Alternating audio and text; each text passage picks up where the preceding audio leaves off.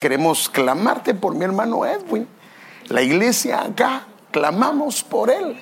Pedimos tu misericordia, que ahí donde Él está, Señor, cambies esa cama en un lugar de gozo y de alegría y que tu gloria sea vista, Señor. Sabemos, Señor, que tu voluntad es perfecta y nada pasa sin que tú lo quieras, Señor. Y si das permiso, algún plan grande tienes para él. Señor, glorifica tu nombre, guárdalo a él, guarda a su familia, cuida su casa, Señor, por favor. Y así a cada hermano, a cada hermana que esté enfermo, que esté enferma, Señor, cuídalos, por favor, cuídalos, por favor.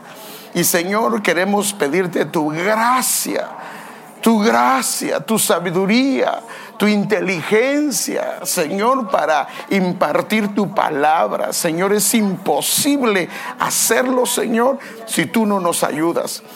Te rogamos en el nombre de Jesús que nos ayudes. En el nombre de Jesús. Amén. Gracias, hermana Silvia, le agradezco por el tema. La escritura, hermanos amados, como sabemos, es la palabra del Señor. Y en la medida que usted va estudiándola, se da cuenta que abunda en principios bíblicos. Y obvio que los principios bíblicos son eternos. Ahora, la idea de los principios bíblicos son las indicaciones de Dios, porque son la clave y el éxito para la vida de una persona, para la vida de una familia, para la vida de un hogar. Entonces, cuando hablamos de las funciones que nos toca que eh, hacer en esta vida como hijos, como padres, como abuelos, como patriarcas de una casa, como trabajadores, como siervos de Dios, como discípulos del Señor, y como esposos, hermano, la verdad es que en la Biblia encontramos esos detalles. Ahora, el problema de ignorarlos es que los que perdemos somos nosotros, porque los principios, el diseño de Dios es para que nos vaya bien. Y lo que hagamos, primero que nada, sea agradable delante de Él, tenga una recompensa en el cielo, pero que también acá hay una recompensa grande. Y entonces en la Biblia encontramos los principios también de cómo relacionarnos con Él, cómo nosotros debemos de relacionarnos con Él. Y la Biblia está llena de principios, hermano. Cuando comenzamos a examinarlo nos damos cuenta de esto. Pero hay un versículo que es muy conocido, pero fíjese lo que le voy a decir, pero a la vez es muy desconocido. Es muy conocido porque lo sabemos de memoria, pero es desconocido porque encierra tantas cosas ese versículo. Y esto aparece en Deuteronomio capítulo 29, versículo del 2 al 9. Aquí lo puede ver. Eh, dice en la versión internacional, dice, lo secreto, o sea que hay cosas que son secretas, le pertenece al Señor nuestro Dios, pero lo revelado nos pertenece a nosotros y a nuestros hijos para siempre. O sea que todo lo que está revelado, ya la Biblia de alguna manera nos hace responsables de lo que está revelado. Fíjese, no solamente es un principio para que nos vaya bien, sino la Biblia también nos hace responsables de eso. Pero pastores que yo nunca lo he leído, esa es su responsabilidad. Porque cuando estemos delante del Señor, yo no le puedo decir al Señor, es que yo nunca lo vi. Dice, no, yo lo dejé escrito. Lo que pasa es que nunca quisiste ver las indicaciones. Mira, a nosotros nos pasa. Compramos algo. Y comenzamos a tener problemas y estamos, va de batallar buscando la electricidad, buscando esto y lo otro, cuando lo primero que deberíamos de agarrar es el manual de cuáles son las indicaciones. Y a veces decimos, no sirve, hay que devolverlo. Y sí sirve, pero el problema es que no sabemos las indicaciones. Entonces, lo revelado nos pertenece a nosotros y a nuestros hijos para siempre. Ahora fíjese pues, lo revelado es para que obedezcamos todas las palabras de esta ley. O sea que si lo revelado no lo entendemos, ¿cómo vamos a obedecer los mandamientos de Dios? Entonces esa escritura está muy clara, que las cosas secretas le pertenecen solo a Él. Pero mire esta parte que me interesa, hermano, que cuando la Biblia habla de lo revelado, nos dice que el propósito de esta revelación de Dios es para que a nosotros nos vaya bien, que recibamos la gracia para hacer y obrar y cumplir los mandamientos de Dios. Por eso también me gusta, como dice la versión NTV, déjenme ver esa otra versión. Y aquí sí, la responsabilidad nos la pone muy clarita. Mire cómo lo dice. El Señor nuestro Dios tiene secretos que nadie conoce. No se nos pedirá cuenta de ellos. Ahora, de los secretos, pues si de lo que no entiendo, ¿cómo se me va a pedir cuenta? Pedir cuenta.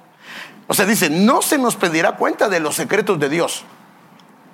Sin embargo, nosotros y nuestros hijos, ahora note, no solo nosotros, sino nuestros hijos, somos responsables por siempre de todo lo que se nos ha revelado. Qué tremendo, hermano. Por eso es que es importante venir a la doctrina. Porque en la doctrina lo que se hace es explicar la doctrina, explicar los principios bíblicos, saber por qué hacemos lo que hacemos. Porque el problema es que muchas cosas sabemos aquí en la mente, pero no las hacemos porque no han bajado al corazón o no las hemos entendido. Pero cuando venimos a la doctrina, esto se aclara y decimos que lelo, ay no, perdón, perdón. Es que así decimos en Guatemala, ¿va? ¿Cómo? ¿Por qué he dejado de, de entender esto y ahora comenzamos a practicarlo? Entonces, fíjese qué tremendo. Y esto es lo que la Biblia dice. Entonces, fíjese. Ahora la pregunta que deberíamos de hacernos es, ¿es bíblico indagar? Porque ahí dice que los secretos le pertenecen al Señor. ¿Sí o no? Pero entonces la pregunta es, ¿es bíblico indagar, examinar, escudriñar, sondear los secretos de Dios? Padre Santo. Y si fuera la doctrina, esta es pregunta de examen. ¿Qué dice la escritura al respecto? Y fíjese que por eso me gustaría tocar ese tema que le digo que, que el Señor me ayude y me dé su gracia. Y usted, por favor, déme su comprensión. Y si por alguna razón lo confundí más, acérquese después y ahí miramos cómo nos explicamos los dos. Porque el tema que yo me gustaría tratar es este.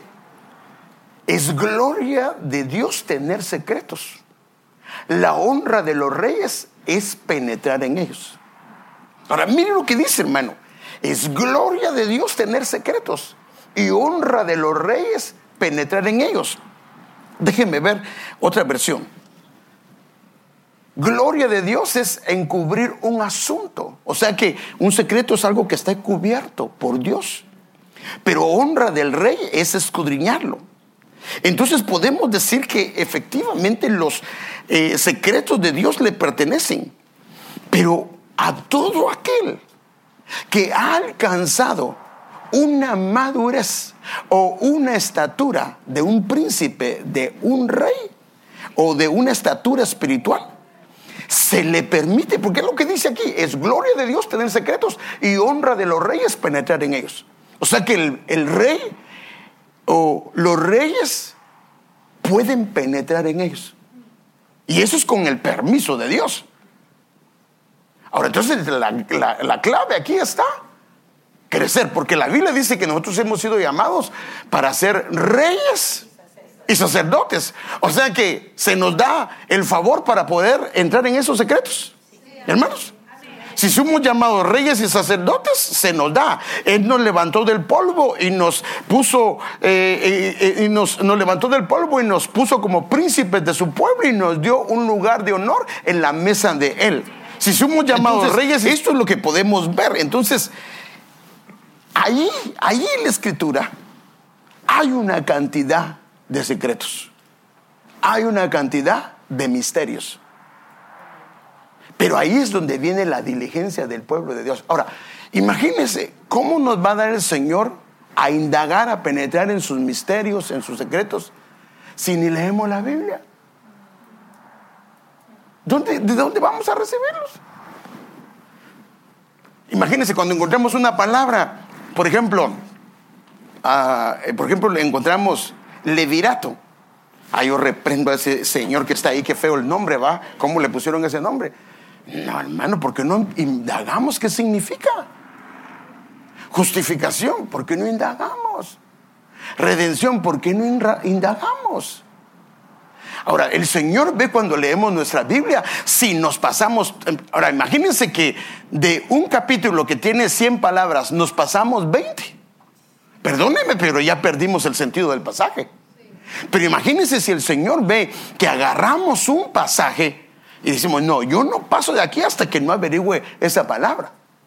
Él comienza a ver el interés. Y entonces ya venimos y comenzamos a tener ya no solo una revelación de lo que está encima, sino comenzamos a ir a lo que está debajo. Y debajo de eso hay tesoros, pero debajo de eso están las fuentes de la revelación. Ay, hermano, y cuando entramos ahí, esa es otra cosa. Porque lo de aquí nos hace comer y nos hace alimentarnos. Pero lo que está más abajo es lo que da la verdadera vida. Porque esa vida es un agua fresca. Que al que tome de esa agua dice que correrán ríos de agua viva. Que al que tome, esa es una fuente inagotable. Entonces, el tema que, Padre Santo, yo quiero tratar. Y créame, no lo iba a tratar ese tema, porque esos temas yo no me gustan los temas boom. No, hermano, e, e, esos le tengo yo un poquito de con respeto porque, hermano, son temas bien complicados porque después vienen preguntas. Entonces, pero cuando me di cuenta, ya me había metido a ese lugar. Los misterios del Señor. Padre Santo. yo no me atrevería a platicar de eso si el Señor de alguna manera no me mete, aunque sea de manera indirecta. Ahora, esto no solamente es una introducción, sino que lo que quiero es enseñarle algunas cosas que Dios tiene escondidas ahí. Y entonces, los misterios del Señor deberíamos de hacernos la pregunta, ¿qué es un misterio? Ya debería ser igual que el pastor Hans va, a ver, pregúnteme, ¿qué es un misterio? poquitos están interesados. ¿Qué es un misterio? Pregúnteme, ¿qué es un misterio? Algunos se quedaron callados, pero está bien, de todas maneras se lo voy a explicar. Que me dé entender que Dios me dé la gracia. Bueno, ¿cómo se origina un misterio? Primero, ¿qué es un misterio? Y el misterio se originó por algo. Entonces, primero déjeme ver una escritura para comenzar a ver esto. Porque como le digo, no sabe uno por dónde empezar. Y entonces, por lo primero que quisiera ver es las dos palabras. Dos palabras. Dos palabras. Ahora, las Biblias em, interpretan misterio, pero realmente la palabra misterio solo está en el arameo. Y el arameo está en el libro de Daniel. Entonces, fíjese, la palabra en arameo 7328 y es ras, que aparece nueve veces en el libro de Daniel. Ahora, fíjese qué tremendo. Nueve podría ser figura de fruto, los frutos del Espíritu. O sea que si comenzamos a indagar sobre los misterios, lo que hay en la atmósfera ahí son frutos. Y significa atenuar, es decir, una figura de esconder algo que se oculta, un misterio, un secreto, un designio por algo. También es algo que se mantiene oculto o algo que está escondido. Esta es la palabra aramea ras, pero la palabra griega es musterión. Ahora, note esto, hermano, y esto, y esto es asombroso porque en numerología bíblica hay cosas que son increíbles. Aparece 27 veces en el Nuevo Testamento. Si agarra 27 dividido 9, le da 3. O sea que podríamos hacer 9 del Padre, 9 del Hijo, 9 del Espíritu Santo. No sé, aquí se podría hacer muchas cosas. Porque aquí mire lo que 9 del Antiguo Testamento y 27 del Nuevo, y significa cerrar la boca. O sea que cuando alguien cierra la boca está misterioso. ¿Por qué estás tan misteriosa? Porque no le quiere dar el secreto. ¿ah? Bueno, eh, secreto, misterio, cosa secreta, oculta, eh, cosa que por ser futuro aún no se conoce. Entonces fíjese, por ejemplo, lo que al Señor le preguntaron cuándo será la señal y qué señal será de tu venida. Dice, no, dice, esto no lo sé yo, sino que mi Padre sabe la hora y el día. Pero usted sabe que Él no lo sabía. No porque eh, no lo supiera en su calidad de Dios, Él lo sabe todo, pero en su humanidad como que eso se le escondió. Pero luego se le revela y lo vamos a ver. Algo antes oculto y ahora revelado y ahora ya conocido. Entonces, déjeme ver de la primera vez que se usa esta palabra misterio en arameo, porque acuérdense que la Biblia está escrita en hebreo, arameo y griego. Y en arameo, porque cuando Daniel escribió, esa gran parte de ese libro está puesto en arameo y otra parte está en hebreo. Pero entonces cuando él escribió estando en Babilonia, él escribió en arameo. Entonces, esos tres idiomas, cada letra tiene un significado y también tiene un valor numérico. Entonces veamos el ejemplo de un misterio revelado y explicado en el Antiguo Testamento, porque lo vamos a ver con la escritura, ya vimos con el diccionario, ahora con la escritura, como un secreto que solo le pertenece a Dios, cuando, fíjese, un secreto cuando es entregado de Dios al hombre, se convierte en un misterio. Y este misterio, en calidad de misterio, no necesariamente está revelado. O sea que en los secretos de Dios, obvio que ahí no podemos entrar si no es en una estatura que Dios nos dé eh, especial de rey y entonces se puede penetrar en los secretos de Dios. Pero aún teniendo ahí, entonces viene Dios y entrega el secreto y al entregarlo se convierte en misterio. Pero aún en misterio no necesariamente significa que lo entendamos. Necesita ser revelado, necesita ser explicado. Entonces déjenme verlo de esta manera. Por ejemplo, a Nabucodonosor, que era un emperador del tiempo de Daniel, tuvo un sueño. Y en ese sueño que él tuvo, no sé si no se recordaba, pero total es que el sueño, porque él dice que cuando se acostó se comenzó a poner a pensar en el futuro. Y viene Dios y le revela el futuro a través de una imagen que era esta, esta estatua. No, bueno, no es esta estatua, sino es una figura de lo que podría haber visto él, que es un hombre que tenía una cabeza de oro, tenía un pecho de plata, eh, tenía acá en la parte esta de, de bronce, de hierro, y los pies en parte de hierro y en parte de barro.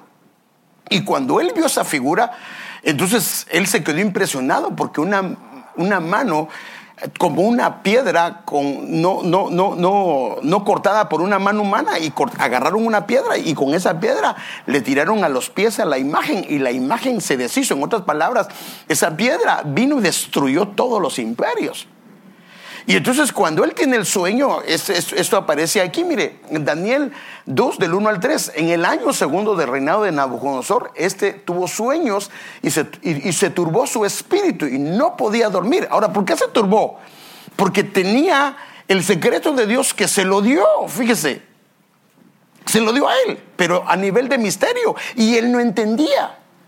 Entonces mandó a llamar al rey a los magos, los encantadores, los hechiceros. Acuérdense que este era un, un emperador pagano. Mandó a llamar al rey a los magos, los encantadores, los hechiceros y los caldeos para que le explicaran al rey sus sueños. Vinieron pues y se presentaron ante el rey. O sea, él, Dios fue el que le dio, le, sacó el, el, secreto, se lo puso en su mente, se lo convirtió en misterio. Y él ahora llama a la gente del mundo para que le explique ese misterio. Y ellos no podían explicárselo. Porque eso solo se lo podía explicar a alguien que estaba en la presencia del Señor. Entonces, como no sé, porque, porque este, este, rey fue más allá, este sí los probó, hermano. Mire, es que este les dijo a ellos esto. bueno, si ustedes de verdad son inteligentes y son magos y son pilas, díganme qué sueño soñé y denme su interpretación. Porque él sabía que si él daba su sueño, estos eran inteligentes, alguna explicación le iban a encontrar. Pero él dijo, no, yo donde sé que la interpretación es correcta, díganme qué sueño tuve. Ay, hermano, entonces todos dijeron, no, rey, esto no es posible, esto, eso lo están con los dioses, con los hijos de los dioses y todo eso. Y el rey se puso bravo y mandó a cortarle la cabeza a todos, hermano. Y entonces, hermano, ahí se los probaron. Y entonces, pero como en calidad de, de, inteligentes, de personas capaces, estaba Daniel y sus tres amigos. Y entonces él cuando oyó la orden del rey, fue a preguntar. Y dijo, vos, ¿y qué está pasando? Y el otro le dijo, le explicó. Entonces aquí va a ver. Y entonces, y el rey le dijo, he tenido un bueno, bueno, ya, y el rey le dijo a, estos magos, he tenido un sueño y aquí un espíritu se ha turbado por el deseo de entender su, su sueño. Pero entonces, aunque fue sacado del lugar secreto de Dios, y él mismo se volvió un misterio. Solo puede ser revelado y explicado por el Espíritu de Dios o alguien que tenga el Espíritu de Dios. Por eso es que este hombre, aunque era muy inteligente y contaba con toda la gente, no pudo entenderlo y más bien el misterio se le volvió una confusión y una turbación de espíritu porque necesitaba la revelación de Dios. Y esta solo se da a sus siervos. Por eso es que la Biblia dice que Él a sus siervos les explica. Entonces déjenme verlo. ¿Qué pasó? Entonces viene Daniel y cuando dice, ¿qué es el problema del rey? Le explican lo que pasó. Y ahora miren la fe de ese hombre, hermano. ¿Qué hubiera hecho usted y yo al oír que le dieron matarilis a todos, la orden de matar a todos? Yo creo que se va uno con nosotros, vos vayámonos, agarremos maletas, miramos dónde nos vamos, porque le van a volar la cabeza a todos. Pero ¿sabe qué dijo este joven? Cuando le dijo qué fue lo que pasó. Pero déjenme, déjenme leérselo mejor. Entonces Daniel habló con discreción y sensatez a Arioc, capitán de la guardia del rey, que había salido para matar a los sabios de Babilonia. Habló y dijo a Arioc, capitán del rey, ¿Por qué es tan riguroso el decreto del rey? Entonces Arioc informó a Daniel sobre el asunto, sobre lo que el rey quería que le dijeran qué sueño tenía y que se lo interpretaran. Entonces Daniel fue a pedirle al rey que le, dijera, que le diera tiempo para declarar la interpretación del rey. Deme tiempo, no te preocupes, yo te lo voy a interpretar. A la gran hermano. ¿Se hubiera atrevido usted a hacer eso? O sea, la fe que tenía este hombre, si Dios le dio un misterio que era un secreto, de seguro que el Señor quiere usarnos. Mire, la, adversidad en vez de salir huyendo, era una oportunidad porque Dios quería que esos hombres fueran conocidos. Mire, cuando algo se pone complicado, Dios quiere hacer algo. Pero nosotros a veces nos vamos con el montón, todo el mundo se asusta. Y también nosotros vamos detrás de eso. Aquellos que quieran, no tenga temor a la hora de, los, de rajar o cota, ahí van corriendo también. Mm, yo no digo que no corramos, hermano, pero yo creo que debemos de pararnos y decir, ¿no será que Dios quiere hacer algo? Y entonces este hombre le dijo al rey, dile, mándale a decir al rey. Bueno, de todas maneras le iban a volar la cabeza, mejor que yo se lo va a interpretar, ¿va? Y entonces estos hombres se pusieron a prueba. Entonces fíjese pues. Mire qué dice. Entonces Daniel fue a su casa e informó el asunto a sus amigos, Ananías, Misael y Azarías, para que pidieran misericordia del Dios del cielo acerca de este misterio. O sea que lo secreto de Dios fue depositado en, en, en Nabucodonosor y ese era un misterio. O sea, un misterio es algo que Dios ha entregado. Pero ese misterio tiene que ser explicado, tiene que ser revelado.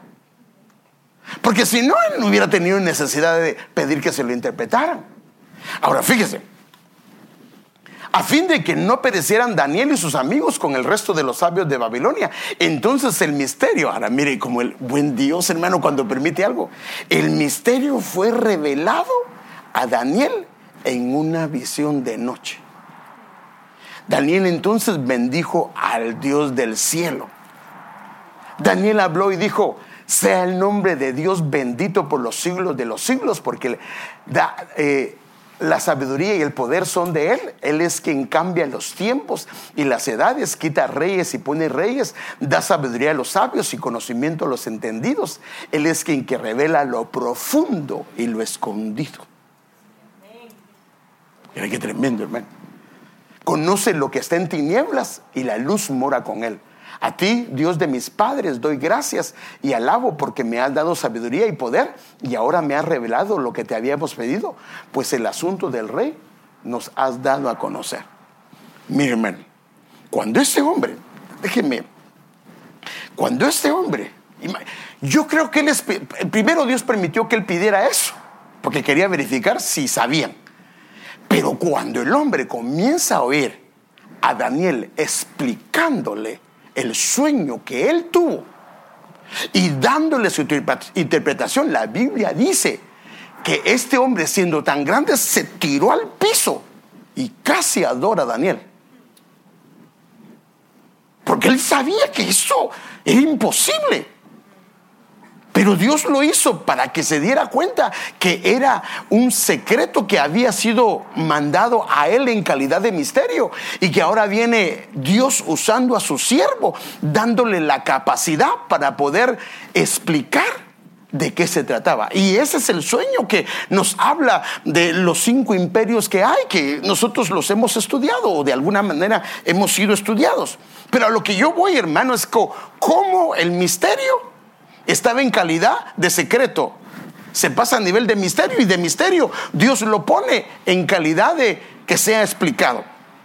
Entonces, tenemos que identificar algunos términos y cuál es el diseño bíblico para que sean desencriptados estos misterios por el Espíritu de Dios a sus siervos, porque esto es lo que nos interesa ver.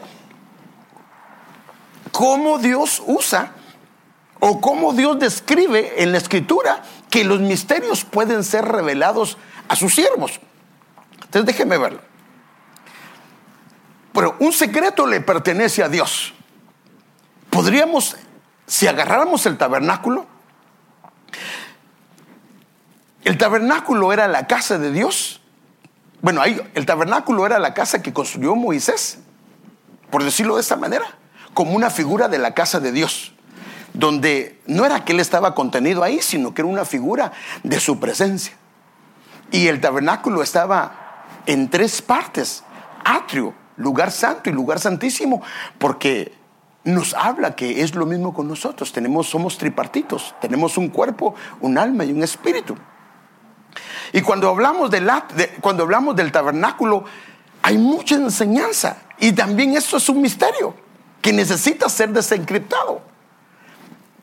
Entonces, a Moisés se le dio ese diseño. Pero entonces un secreto le pertenece a Dios, por decir así, está en el lugar santísimo. Pero el rey, o los reyes, o los que han alcanzado una estatura, tienen el favor, la gracia de Dios para poder penetrar en ellos. ¿Sí o no? Estamos claros en eso, ¿ah? Porque lo que vimos en Proverbios 25.2 que honra del rey es penetrar en ellos. Ahora fíjense, cuando Dios, ese secreto es dado, es entregado, por decirlo así, pasa al lugar santo y él mismo se vuelve un misterio. Mire qué tremendo es, hermano. Qué tremendo es eso. Es, es que las cosas que ahí están escondidas se vuelven un misterio. Y los misterios, el rey de gloria, o a los reyes de Dios, o a los que han alcanzado una estatura, decide revelárselo a sus siervos. Y esto lo encontramos en Mateo 13, del 10 al 13. Y ya cuando son revelados, entonces son explicados. Y ya cuando son explicados a quiénes son, entonces ya explicados, ya estamos hablando del atrio. Ya son enseñados, explicados por el rey o por sus siervos a sus siervos o por sus siervos a sus discípulos. Entonces cuando Dios decide darlos y entregarlos, esto se convierte, podemos verlo aquí como un misterio. De un secreto se convierte en un misterio. Y un misterio es algo sagrado que ha sido dado por Dios, por supuesto, porque a Él le place hacerlo. Pero un misterio es un secreto que ha estado guardado, pero que Dios decide revelarlo. Entonces déjeme darle un ejemplo de la primera vez que aparece en griego la palabra misterio. Ya vimos la primera vez que aparece en la parte de arameo. Porque esta parte de misterio es la primera vez que aparece en Daniel. Eso ya lo vimos. Y mire qué tremendo. Vemos un secreto convertido en misterio. Y ese misterio que se le revela a Daniel, fíjate qué tremendo. Y Daniel viene y lo puede explicar. Ahora, fíjese que la ventaja de él inclusive luego vamos a ver que a él se le llama como un espíritu superior. Entonces, la ventaja de esto es que a causa del entendimiento y la revelación, el Señor lo colocó en funciones y en posiciones de honor. A tal grado que en una ocasión, hermano, la Biblia dice que el rey lo quería colocar a él a cargo de todos los sátrapas. Los sátrapas eran como los gobernadores del país, o sea, por ejemplo, los 53 estados que tienen gobernadores. Pero como no lo atragaban, porque, imagínense, hermano. Ahora, pero aquí vemos la clave, cómo es que llegaron ellos ahí. Porque estos jóvenes decidieron no contaminarse con la comida del rey, o sea, con lo que él da al mundo. Inclusive les quisieron cambiar su carácter y no se dejaron. Y entonces cuando los indagaron y los investigaron, a ellos los encontraron diez veces más inteligentes que los sabios que había en Babilonia. Y los sabios no eran tontitos, no, no, no, eran inteligentes, pero la inteligencia de ellos era mucho mayor. Entonces, en la Biblia nos dice cómo estos misterios se dejan ver. Entonces, fíjese pues, Mateo capítulo 13, versículo del 10 al 13 dice, y acercándose los discípulos dijeron a Jesús, ¿por qué les hablas en parábolas? O sea que alguien que no entiende un misterio es como una parábola. Hermano, eso es como cuando de repente Dios da un sueño. Bueno, también hay sueños que son del estómago, hermano. Esos sueños son que siente que el anticristo lo anda persiguiendo. Pastor, interprétemelo. no sé ni qué es. No se le olvide que los sueños pueden proceder de tres fuentes. Pueden proceder de haber comido algo incorrecto. Puede proceder del enemigo también. El enemigo puede poner sueños. hermano, eso es, bien serio. Por eso es que nosotros, antes de contar un sueño, lo primero que deberíamos de hacer es preguntarle a Dios si eso es de Dios. Y menos me voy a dejar guiar por un sueño para que camine mi camino y yo crea que ese es el camino que Dios quiere. No, yo tengo que preguntarle. Pero también hay sueños que Dios manda. Por ejemplo, cuando vemos el nacimiento de nuestro Señor Jesucristo, casi que toda su infancia, su guianza fue a nivel de sueños. Perdón, fue por sueños, ángeles que venían en un sueño y le decían y le explicaban a ellos el siguiente paso a seguir. Pero entonces nosotros tenemos que indagar primero esto. Entonces, cuando Dios te da un sueño, fíjese, para empezar, si es un misterio, porque Él lo desveló, el deseo es que uno ore para que el Señor se lo revele. Ahora, ¿te va a dar Dios un sueño que no quiere que sea explicado? Ahora, si el sueño está todo confuso, ese es del, estómago, hermano, y eso, pues no, pero si, si el sueño, y, la diferencia es que un sueño que es de Dios, no se te olvida. No se te olvida. Ahí te queda. Entonces, fíjese, pues. Entonces, los misterios del reino, porque luego, luego vamos a ver, a ver todos los misterios, pero entre los misterios del reino, como él no quería que lo recibiera la gente, porque los misterios son para sus hijos. Los misterios son para sus siervos. Los misterios son para sus discípulos. Por eso es que la gente no los puede recibir. No entiende. Ahora, si nosotros no entendemos, es porque no queremos, porque lo que tenemos que hacer es pedir. Mire, inclusive hay gente que viene a la iglesia que a veces me dice, discúlpeme pastor, no le entiendo nada. Ni yo le digo, tampoco me entiendo. Te le digo yo, te voy a dar un consejo. Comienza a leer la Biblia. Agárrala desde Génesis y yo me comprometo contigo. Si la comienzas a leer, yo me comprometo contigo a sentarme y a explicarte lo que no entiendas. Y créeme que en la medida que comienzas a leer la Biblia y veas a mí o a otro predicar, te vas a dar cuenta que tu mente comienza a abrirse y comienzas a entender. Porque qué bonito es cuando uno comienza a entender. Entonces, acercándose los discípulos, dijeron a Jesús, ¿por qué les hablas en parábolas? Y Jesús le respondió, porque a ustedes, hermano, aquí está bien claro, hermano, a ustedes se les ha concedido conocer los misterios del reino de los cielos.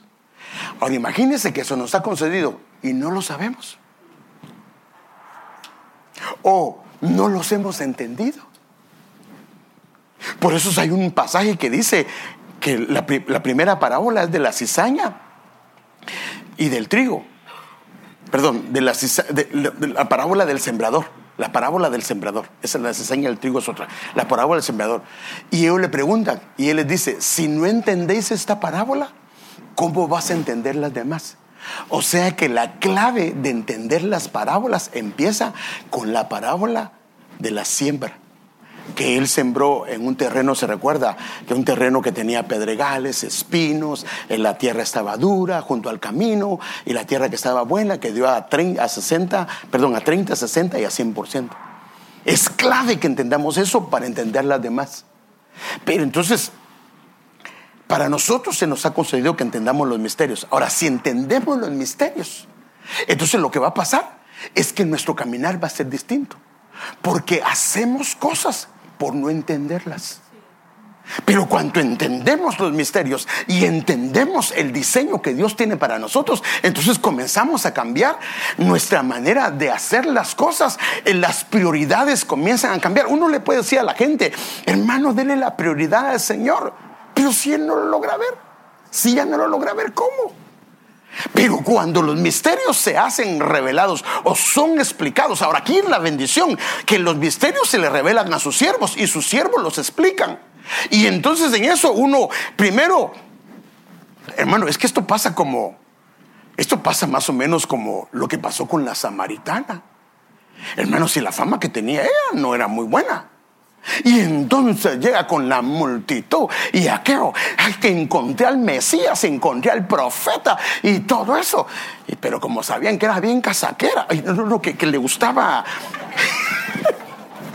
Ay, perdón, es que casaquero le decimos a los que dicen muchas cosas, ¿va? Pues dice, entonces, como, entonces, pero, estaba, pero la miraban que era, estaba emocionada, hermano, que estaba bien emocionada. Ja, se dejan ir. Y después ellos dicen, Dice, de veras que tenía razón. Ahora que lo hemos visto y lo hemos oído, nos damos cuenta que es el verdadero Mesías. Entonces, los maestros o, las personas que comienzan a explicar, la idea es explicar lo que el Señor nos ha explicado, pero luego la gente lo comienza a ver a Él. Y entonces dicen como la samaritana, de veras que sí me lo habías explicado, y ya más o menos, pero ahora que lo veo a Él, me doy cuenta que Él es. Se enamoran de Él. Entonces, dice, porque a ustedes se les ha concedido. ¿Ustedes quiénes son? ¿Los israelitas o nosotros? Ellos y también nosotros. Pero, a ver, dígale al que está a su lado, a ti se te ha concedido conocer los misterios. No, pero dígale bien, hombre, a ti se te ha concedido conocer los misterios. No seas lelo, estudialos. No, no, eso no, eso no. Entonces, hermano, Mire, porque a ustedes se les ha concedido conocer los misterios del reino de los cielos, pero a ellos, o sea, a la gente que no es de Él, no se le ha concedido. Por eso es que no lo pueden entender. Pero, sigamos leyendo. Porque a cualquiera que tiene se le dará más. O sea que, Ahora, ¿por qué este versículo está vinculado con los misterios? Está vinculado con el entendimiento de los misterios. Fíjense, miren lo que dice. Porque a él, a cualquiera que tiene, que tiene que, él está hablando, es que ese es el versículo, mire, este es el versículo 10 y el versículo 11, y este es el versículo 12, porque a cualquiera que tiene, tiene que, tiene que, los misterios. Los misterios. ¿Sí o no? Porque está hablando de los misterios. ¿O no? A ustedes se les ha concedido los misterios. Dice, porque al que cualquiera que tiene, se le dará más. O sea que si agarramos un misterio y lo entendemos y el Señor ve el deseo de quererlo saber, dice, se le dará más y tendrá en abundancia. Ahora, esa es la promesa de Dios para sus hijos. Pero cualquiera que no tiene, o sea que si hay una responsabilidad, si hay indiferencia de no querer saber los misterios. Eso no lo digo yo, eso está ahí bien claro, hermano. Pero a cualquiera que no tiene, aún lo que tiene. Está grueso eso, ¿verdad? Hermano, eso está bien grueso, pero ahí está. Y no es una escritura ajena, no, no, no, es el versículo que sigue, es la explicación que el Señor está dando. Por eso le hablo en parábolas. O sea que estamos hablando del, está hablando del mismo mensaje. Por eso les hablo en parábolas, porque viendo no ven y oyendo no entienden. Entonces, por eso sus discípulos y sus siervos, hermano, eh, se acercaron y comenzaron a pedirle que él les explicara los misterios. Y cuando él explicó la parábola de la siembra, hermano, entonces ellos vienen a hacer esto. Así que se cumplió lo que había dicho Dios por medio del profeta. Les hablaré en parábolas, pero fíjese, pues, les explicaré cosas escondidas desde la creación del mundo. O sea que al mundo, al que no quiere nada con él, en parábolas. Pero a sus discípulos, a sus siervos, les explicaré cosas escondidas, cosas en misterio, desde la creación del mundo. Luego Jesús dejó a las multitudes afuera y entró en la casa. Sus discípulos le dijeron, por favor. Entonces esta es la, esta es, la actitud que debe haber en nosotros. Señor, explícanos, por favor. Explícanos, porque si nosotros no hemos alcanzado esa, esa estatura, pero Él sí es rey. Él es rey.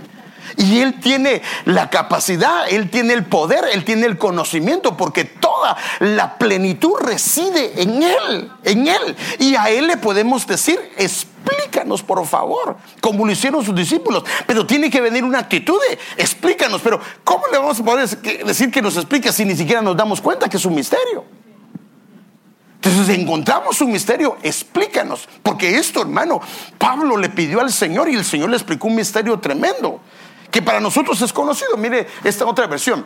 Así se cumplió lo dicho por el profeta, hablaré por medio de parábolas, cosas que han estado ocultas, o sea, secretas desde la creación del mundo. Una vez que se despidió de la multitud, entró en la casa, se le acercaron sus discípulos y le pidieron, explícanos la parábola de la mala hierba del campo. Hermano, de verdad, de verdad necesitamos pedir al Señor entonces, de alguna forma o manera, el libro de Apocalipsis nos describe este orden y proceso en donde se origina todo. Entonces se origina en Dios. Lo secreto es de Dios. Pero luego lo secreto se lo entrega al Señor Jesucristo en forma de misterio, por decirlo así. Y el misterio es revelado y explicado a sus siervos. Por ejemplo, déjenme ver. La revelación, o sea, y la palabra revelación, la palabra revelación o, apocalipsis aparece, hermano amado, en diferentes diccionarios, diferentes cosas, pero me gustó este diccionario. Desvelamiento, descubrimiento. O sea que eso es lo que es la revelación. Por eso es que en ese libro es uno de los libros que aparece la dicha de leerlo. Y lo que le decía en un pensamiento que le mandé, que a mi entender es que si comenzamos a leer las palabras de ese libro, a escucharlas, comenzamos a tener una percepción de la cercanía de Él. Porque ¿por qué es que cuando Él venga la gente estará comiéndose, casándose y dándose en casamiento? Lo que está diciendo es que cuando Él venga la gente ni siquiera va a entender que el Señor está a punto de venir. ¿Por qué? Porque no tiene esa percepción de cercanía. Pero al leer esas palabras, lo que viene es, Señor, tú pronto vienes. No que deje de hacer lo que está haciendo, sino que lo que hace, lo hace en base y en el entendimiento que Él viene pronto. Entonces, la revelación, el desvelamiento, el descubrimiento de Jesucristo que Dios le dio. Ahora, note que Dios le dio. O sea, por decirlo de esta manera, y así yo lo quiero comprender. Si Dios le dio, le dio un secreto que se convirtió en misterio. Tal vez por eso en su humanidad de Jesucristo, no como Dios, en la humanidad de Jesucristo, Él no, no sabía, solo el Padre sabía el día y la hora. Pero ahora viene y Dios le dio para mostrar a sus siervos lo que había de suceder pronto. Entonces Dios le dio este secreto al Señor Jesús y este se volvió un misterio, un misterio revelado. Estos, estos, no son del, del, Apocalipsis, sino que estos son unas anotaciones que yo le puse ahí. Ahora, revelación que envió por medio de su ángel para dársela a conocer a su siervo Juan. Por eso vemos en el libro de, en el, en el libro de Apocalipsis diciendo a Juan, te voy a explicar, por lo menos vemos dos partes, y yo creo que hay más, que el Señor dice, te voy a explicar. Porque el secreto se da a nivel de misterio, pero el misterio tiene que ser revelado y explicado. Y entonces por eso es que vemos a Juan. Esta es la explicación del misterio de las siete estrellas que viste en mi mano derecha. Y entonces comienza el ángel a explicarle el misterio. Vemos otro. Ahorita solo estoy dándole para eh, eh, eh Apocalipsis 17, 7. Entonces el ángel me dijo, ¿por qué te asombras? Yo te explicaré el misterio de esa mujer. Estamos hablando de dos pasajes diferentes. O sea que el misterio tiene que ser explicado. ¿Pero por quién va a ser explicado? Por sus siervos. Por sus siervos. Amén, hermanos. Ahora, sus siervos no son solo el pastor. sus siervos son todos aquellos que le siguen. Todos aquellos que han crecido de discípulo y se han convertido en siervo. Porque usted sabe que tenemos, hemos entendido que hay cinco etapas. Una parte que se llama oyente, uno que es creyente, que es cuando acepta a Cristo.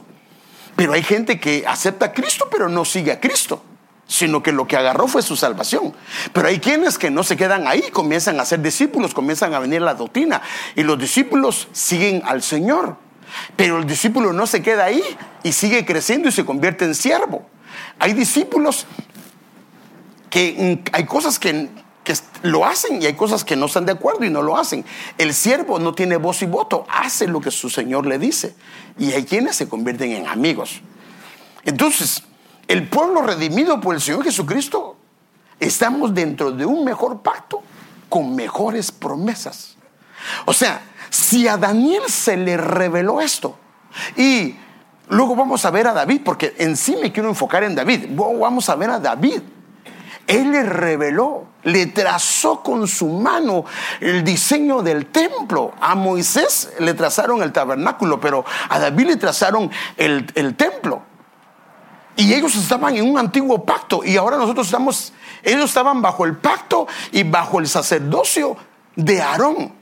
Hermano, pero ahora estamos bajo el sacerdocio del sumo sacerdote Jesucristo, que es figura, perdón, que su figura está en Melquisedec, un sacerdocio eterno. Y entonces las promesas y los pactos, todas las promesas en Él son sí. Amén. Entonces nosotros tenemos estas bendiciones. Mire cómo lo dice Hebreos 10 del 15 al 16 rápidamente. Y nos atestigua lo mismo el Espíritu Santo, porque después de haber dicho, este es el pacto que haré con ellos después de aquellos días, dice el Señor, pondré mis leyes en sus corazones y en sus mentes las escribiré. Entonces cuando usted comienza a leer la Biblia, cuando comienza a escuchar, Dios lo que comienza a hacer es grabar su mente y grabar su corazón con la palabra. Y si la palabra de Dios comienza a caer en mi mente y comienza a caer en mi corazón, no lo puedo evitar. Mi conducta va a cambiar. Si está torcida, va a cambiar. O sea, aquí no tiene que venir uno al Señor, porque mucha gente dice, yo voy a venir al Señor cuando deje de chupar, cuando deje de fumar, cuando deje no, si uno viene al Señor porque no puede dejar de hacerlo. Entonces uno viene al Señor y el Señor se encarga de transformar mi interior y comienzo a caminar de una manera diferente en Él. Amén. Entonces, sigamos leyendo. Entonces, el Señor Jesucristo nos dejó al Espíritu Santo para que Él nos revele todas las cosas profundas de Dios. Ahora, mire hermano, qué tremendo. El Espíritu Santo porque solo puede ser revelado los misterios del área espiritual. Entonces el Espíritu Santo fue dejado para revelarnos los misterios. Y yo le hago la pregunta, ¿tenemos al Espíritu Santo? Le hago la pregunta nuevamente, ¿tenemos al Espíritu Santo? Tenemos el Espíritu del Padre, tenemos el Espíritu del Señor Jesucristo y tenemos el Espíritu Santo. Hermano, todos los antes del antes de antes del Señor Jesucristo el espíritu venía sobre ellos pero nunca dentro de ellos porque solo eh, la única manera que el Espíritu Santo habita en un lugar o que repose en un lugar es cuando ha sido rociado con la sangre del cordero que no tiene pecado. Entonces es rociada mi alma, mi espíritu. Entonces ahora viene el Espíritu Santo y a reposar. Por eso es que cuando uno recibe al Señor, eso es lo que pasa. Y entonces se vuelve un receptor del Espíritu Santo, un receptor del Espíritu del Hijo. Y por eso es que uno comienza a llamarle Padre a Él. Entonces fíjese, mire que dice Juan 16 del 7 al 15. Voy a leer varios versículos porque quiero que vea cómo lo explica el Señor. Hablando del mejor pacto. Pero les digo la verdad. Ahora, mire lo que dice Él.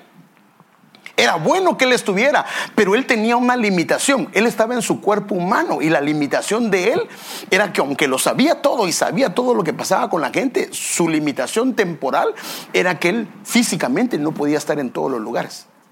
Pero entonces ahora él dice, pero les digo la verdad, les conviene que yo me vaya, porque si yo me voy, porque si no me voy, el consolador, fíjese que la NTV dice el abogado defensor. O sea que ahora nosotros tenemos con el Espíritu Santo un abogado defensor, hermano.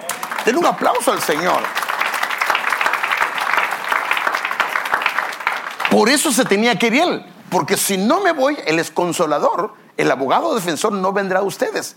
Pero si me voy, yo se los enviaré. Y cuando él venga, Mire lo que hace el Espíritu Santo. Convencerá al mundo de pecado, de justicia y de juicio. Pero no me voy a quedar aquí porque quiero ir a algo que lo quiero mostrar. De pecado por cuanto no creen en mí. Entonces se dan cuenta que no están bien. De justicia por cuanto voy al Padre y no me verán más. Y de juicio por cuanto el príncipe de este mundo ya ha sido juzgado.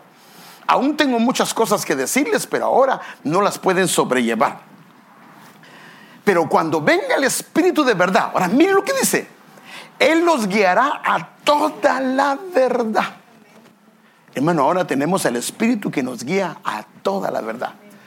Porque no hablará por su propia cuenta, sino que hablará todo lo que oiga y les hará saber las cosas que habrán de venir. Él me glorificará porque tomará de lo mío. O sea, en otras palabras dice, el Espíritu va a tomar de lo que hay en el Padre y del Hijo y nos lo va a dar. Los secretos nos lo va a dar, hermano. Todo lo que tiene el Padre es mío. Por eso dije que tomará de lo mío y se los dará a conocer a ustedes. O sea que el Espíritu Santo es el encargado ahora de dar a conocer los misterios de Dios. Amén. Entonces el Espíritu Santo es el que escudriña y revela lo profundo de Dios. Por eso es que nuestra relación con Él tiene que ser bueno. Porque Él es que, es que, es que no, no es por capacidad humana. No, no, no. Es porque el Espíritu lo tiene que hacer. Te fíjese, mire cómo lo dice 1 Corintios 2 de 9 al 10. A esto se refiere las escrituras cuando dicen, ningún ojo ha visto, o sea que cosas que ojo no ha visto, ningún oído ha escuchado, ninguna mente ha imaginado. O sea que no hay forma que el ojo pueda ver, que la mente pueda imaginar, que pueda escuchar. No, no, no hay manera. Hablando de las cosas de allá arriba. Lo que Dios tiene preparado para quienes lo aman. Pero fue a nosotros a quienes Dios reveló estas cosas por medio de su Espíritu. O sea que la revelación de los misterios es por medio de su espíritu. Pues su espíritu investiga. Dice que tremendo, hermano. Penetra todo lo, todo a fondo y nos muestra los secretos profundos de Dios. Hermano, estamos en una dispensación hermosísima, donde nosotros podemos pedir al Señor que nos muestre todo eso. Entonces el Espíritu Santo nos deja ver que el conocimiento y la sabiduría de Dios es entregada en diferentes etapas y condiciones. Y me voy a quedar acá. Por ejemplo, mire, mire, mire, hermano, aún a la humanidad le es entregado y le van a pedir cuentas. Pero aún en la sabiduría y en el conocimiento del hombre, no pueden conocer a Dios. Porque no se puede conocer por conocimiento humano. Tiene que Él revelarlo a nosotros. Entonces, mire cómo lo dice.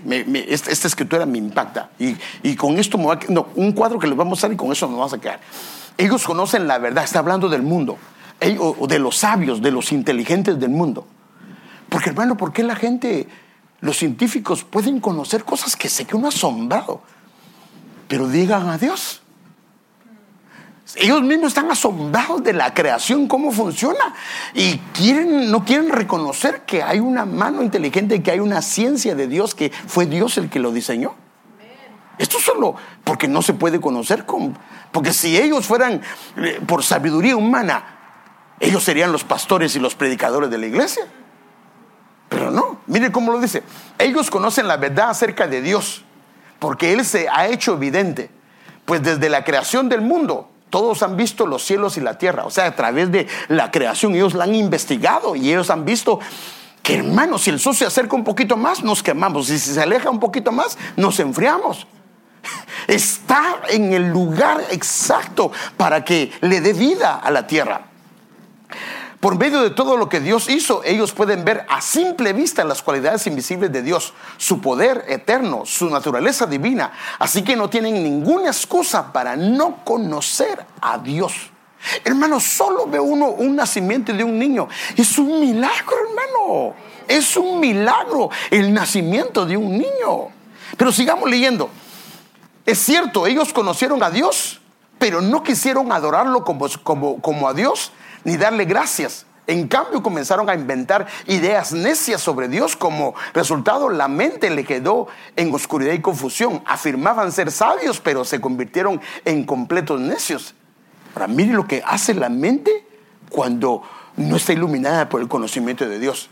Y en lugar de adorar al Dios inmortal y glorioso, rindieron culto a ídolos que ellos mismos hicieron en forma de simples mortales, de aves, de animales, de cuatro patas y de reptiles. En otras palabras, lo que dice el Señor es, es tan inteligente la gente en su conocimiento humano, pero no se puede dar cuenta que ese palo que hay ahí, ese ídolo que hay ahí, lo hizo un hombre.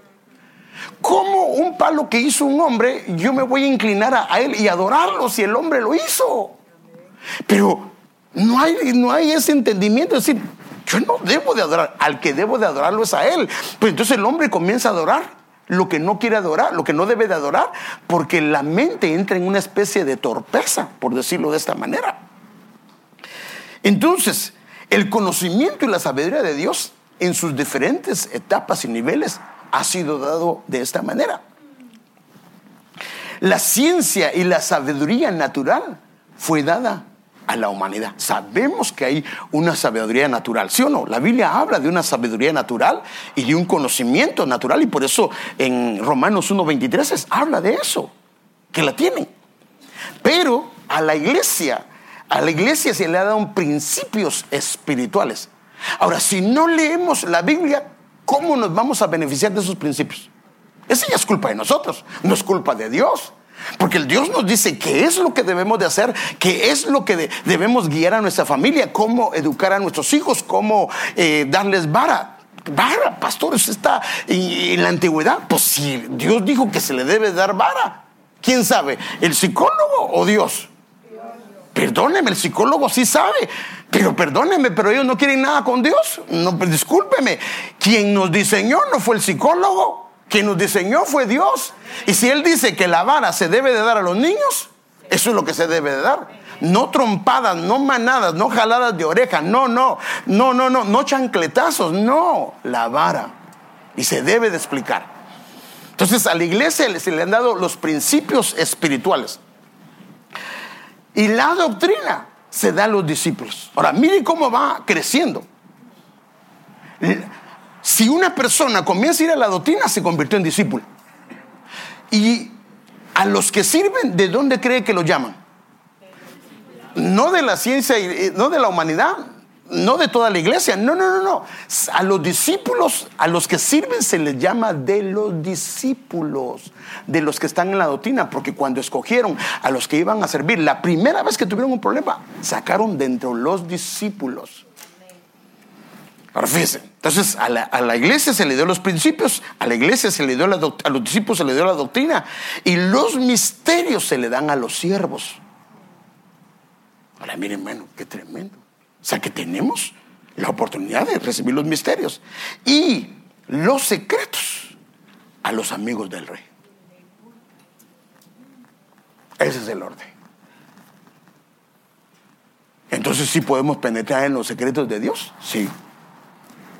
Ahí está, tenemos Biblia para eso. Oh, ay pastor, pero es que eso está muy difícil. Bueno, pero los misterios podemos, se pueden ser explicados y revelados.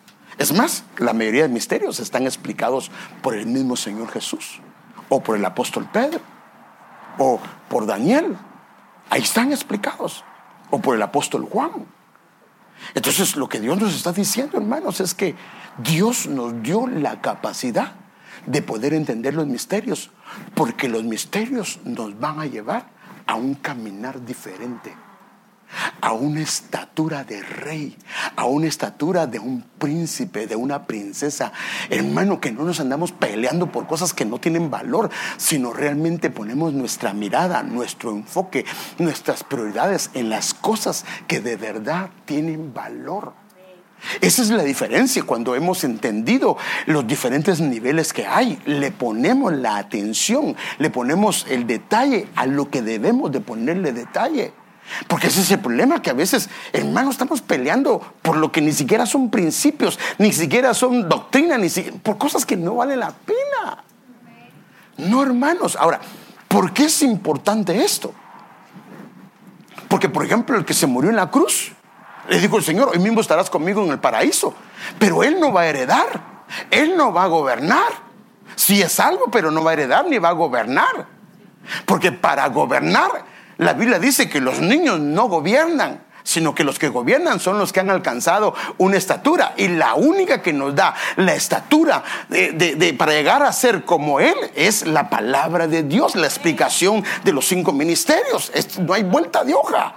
Entonces necesitamos, hermano, leer la escritura, necesitamos meternos a la doctrina, necesitamos ser enseñados. Hermano, si nosotros no entendemos las doctrinas básicas, por ejemplo, se sabe que hay varios bautismos, ¿verdad? Ah, reprendo eso, pastor. No, sí, la Biblia dice, cuando Pablo le explica en Hebreos capítulo 6, dice la doctrina de bautismos. Y fíjese que la, mire, Pablo dice que las cosas que ya deberíamos de saber es la, doctrina de bautismo. Significa que hay siete bautismos. Hay un solo bautismo, pero en siete facetas. La doctrina del día del juicio. La doctrina de la resurrección. La resurrección no es solo una. Está en siete, perdón, es, es una, pero está en siete fases. Hermano, hay tantas cosas. Y tenemos la bendición que nuestros apóstoles, el Señor, han indagado y nos han entregado la doctrina para que nosotros la podamos entender y comprender. Si no la queremos leer, ya hermano. Entonces, si Dios dice, si no quieres aprender lo que mis siervos te están dando, ¿cómo quieres que yo te dé lo que yo quiero para ti? Que sí es importante la diligencia en los misterios del Señor. Y lo voy a dejar aquí, hermano. Termino con esto. ¿A quiénes se les revelan los misterios de Dios? Muy rápidamente. Eh, luego vamos a ver esto. Es a los, a los, es que es, a los que aman al Señor y a los que temen al Señor. Pero lo vamos a dejar así porque ya, ya, ya se me fue el tiempo. Solo déjenme ir hasta el final. Entonces, los misterios del Señor si el Señor nos permite, vamos a seguir. Porque hay cosas bien hermosas ahí, hermano. Espero que usted me haya entendido, hermano. Si no, Padre.